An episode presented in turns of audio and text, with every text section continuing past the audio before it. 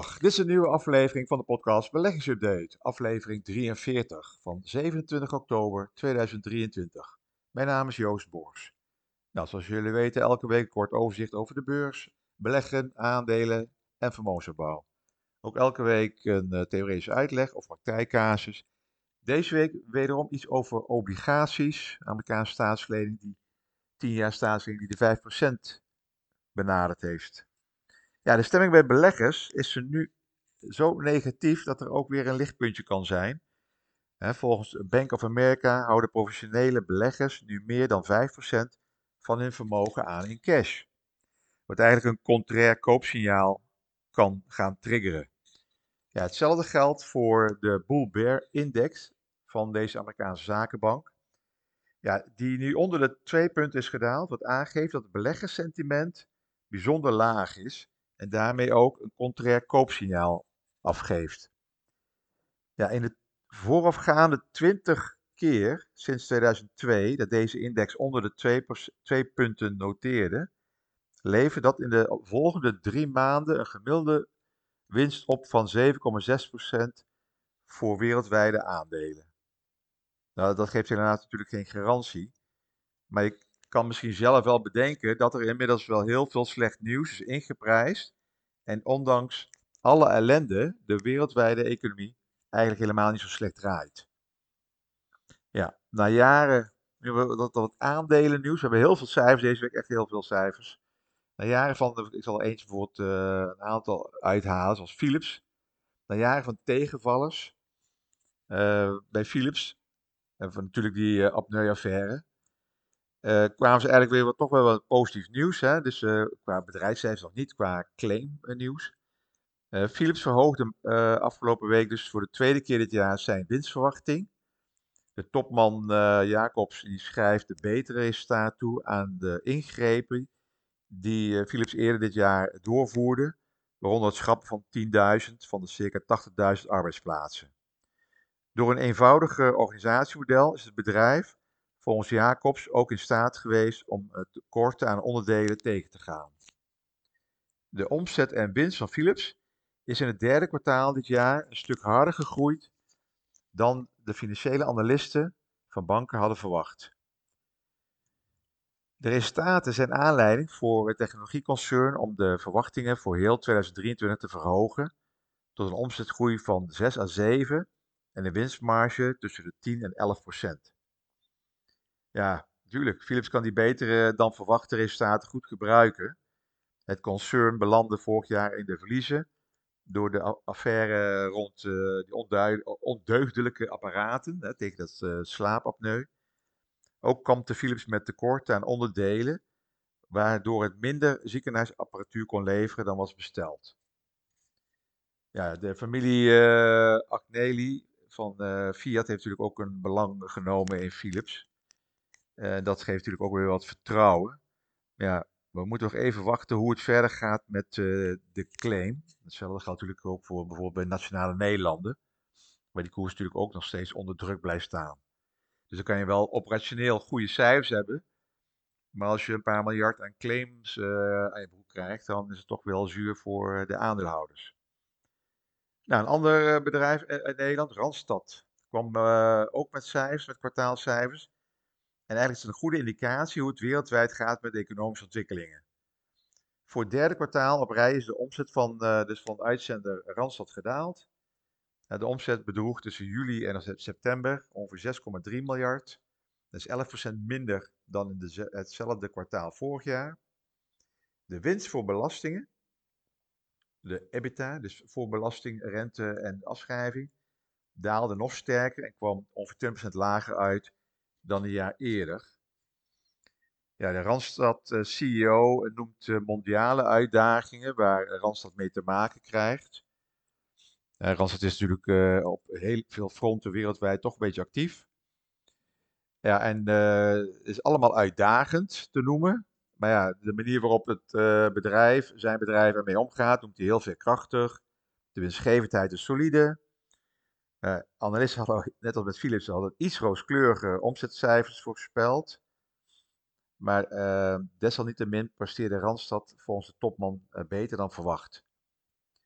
In Europa, Latijns-Amerika en grote delen van Azië gingen de zaken relatief gezien voor de wind. In Amerika beïnvloeden de moeilijke binnenlandse marktomstandigheden de prestaties van Randstad. Ja, dus Randstad is uh, een soort uh, economische indicatie. Hè? Dus uh, wat, wat ze wereldwijd actief zijn in het aanstellen, recruteren, recruteren van en wegzetten van arbeidskrachten. Ja, wat Randstad meldt, hoorde je ook al terug bij andere bedrijven die deze week met nieuws kwamen, zoals Heineken en AXO. Ja, beide kwamen met cijfers en hadden last van afname economische groei en achterblijf van vooral de consumentenbestedingen. Er wordt minder geschilderd en minder bier gedronken. Heineken had, had, extra last van de matige regenachtige zomermaanden, juli en augustus. En uh, ja, AXO uh, die had natuurlijk in de coronatijd een enorme boom aan mensen die gingen klussen. En nu is het gewoon weer wat genormaliseerd. En ja, de hoge grondstofprijzen die ze allemaal hebben door moeten berekenen. Maar in ieder geval, de consument is even wat terughoudend met het uh, uitgeven van uh, gelden voor uh, schilder, materialen en andere dingen. In Amerika kwamen natuurlijk ook heel veel bedrijven met nieuws, kwartaalnieuws. Maar ik zal even een aantal grote technologische bedrijven. Opvallend is dat bijvoorbeeld bij bedrijven als Alphabet, dat is het oude Google, Amazon en Microsoft, vooral de clouddienstverlening steeds belangrijker wordt. Maar ook wel gevoelig natuurlijk voor economische cyclus. Want het is een soort abonnementsvorm uh, waar mensen toch op een gegeven moment kunnen zeggen van uh, misschien moet ik even toch wat uh, verlagen of opzeggen. Maar ja, clouddienstverlening is wel belangrijk voor veel bedrijven. Dus daar zullen ze niet zo snel daar afstand van doen. De resultaten van de verkoop van clouddiensten door Alphabet zijn een beetje tegengevallen. Uh, daar zag je ook uh, dat uh, de koers wat een stapje terug moest. Google Cloud groeide wel 22%. Ja, dat vinden mensen alweer tegenvallen, maar 22% is fantastisch. Maar ja, beleggers en analisten hadden op iets meer gerekend. Maar ook de winst viel wat tegen. de volkswagenbedrijf hielden rekening met ruim 400 miljoen, maar het werd een stuk minder, 266 miljoen. Nou, die daling heeft volgens Alphabet te maken met het feit dat klanten bezig zijn met kostenbesparingen en ze bijvoorbeeld in het uh, ruim abonnement voor hun clouddiensten hadden. Ik zei het in het begin al, hè, dus abonnementsvorm is altijd, altijd wel interessant voor bedrijven, maar ja, natuurlijk ook bij economische tegenwind gaat, gaan, gaat, eh, dat, doet, dat doet ook de consument. Hè. Dan ga kijken van, nou, heb ik al deze bladen nodig? heb ik een sportschoolabonnement nodig? Dus dat soort dingen is het eerste waar je een beetje op kan gaan bezuinigen. Maar ja, de prestaties van de clouddienst zijn ook een belangrijke factor, bijvoorbeeld bij kwartaalcijfers van Amazon en bij Microsoft. Bij, vooral bij Amazon, de online warenhuis, verdient eigenlijk meer geld met verhuren van die serverruimte dan aan zijn retaildiensten. Ja, bij Microsoft was uh, de, een hogere dan verwachte groei gemeld, uh, ook voor de clouddiensten. Dus zie je hier, uh, dan gaat het wel wat harder dan bij Alphabet. Microsoft heeft wederom een sterk kwartaal achter de rug, met een winst die 20% hoger ligt dan een jaar geleden. dat is het bedrijf achter uh, Office, hè, uh, Windows, uh, Xbox en Azure.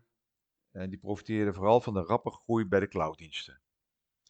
Ja, behalve steeds nieuws over de kracht van een aantal technologiefondsen. de, laatste, dit, la, de laatste zes, zeven maanden, die zeven grote technologiebedrijven was er eigenlijk ook wel die obligaties uh, die de aandacht kregen. Normaal gesproken heeft nooit iemand het over obligaties, maar je hebt wel steeds vaker dat obligaties en rente uh, het nieuws, uh, in het nieuws komen. Ja, een grote bekende hedge manager, Bill Ackman, heeft in Amerika zijn shortpositie in obligaties gesloten. Dat meldde hij dus de afgelopen dagen. Hij had een shortpositie in staatsleningen. Nou, de 10 jaar staatslening in Amerika raakte de 5% uh, rendement op jaarbasis. 5% yield. Dat was voor hem een niveau om, uh, om geen shortposities meer te hebben. Bij shorten, dan speculeer je op een daling van obligatiekoersen. Kijk, als de rente stijgt, en dan heb je obligaties met een vaste coupon, die dalen dan in, uh, in koers, waarbij dan de lagere koers en het vaste coupon rendement daar ongeveer weer een gelijk uh, rendement geven van wat de marktrente op dat moment is. Zo werkt het ongeveer. Dus die, die koers van obligaties, die fluctueren. En daar speculeren natuurlijk wat hedge funds eh, en andere beleggers op.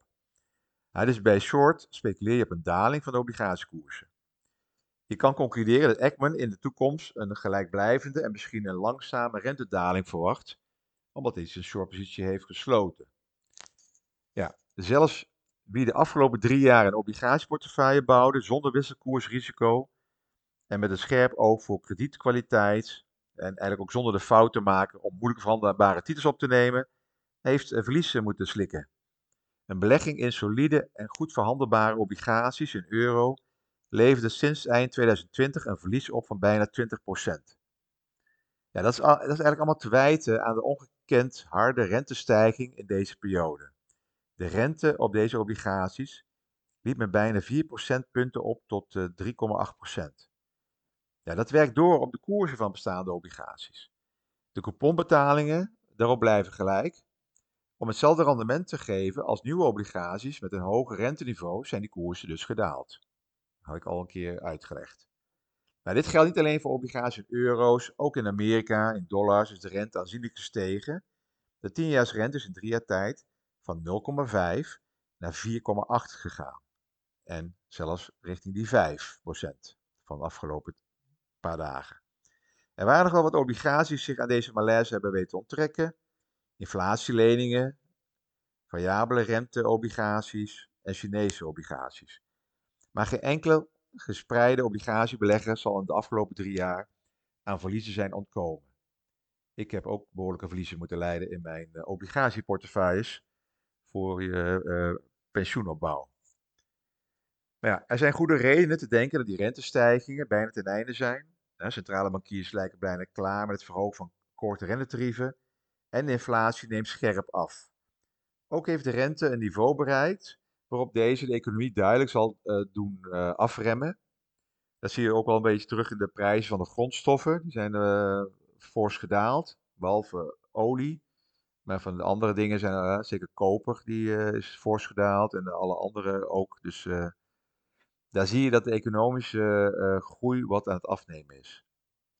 Ja, perspectief op rendement is er inmiddels wel weer voor de obligatiebeleggers. Ja, zoals ik al hierboven had gezegd. Hè. Desondanks zien beleggers na drie verlieslatende jaren nog uh, toch wel reden om teruggehouden te zijn. De, ja, ze hadden toch al die angst voor uh, prijsverhogingen, loonstijgingen. Het kan toch wel een tijd duren voordat die inflatie terug is op het niveau van die 2%. En ook ja, de begrotingstekorten van overheden lopen sterk op. Ook Amerika natuurlijk met de financiering van de oorlogen die er gaande zijn. Hè. Dus ze helpen Israël, ze helpen Oekraïne. Daarnaast moeten ze ook hun eigen wapenarsenaal aanzullen.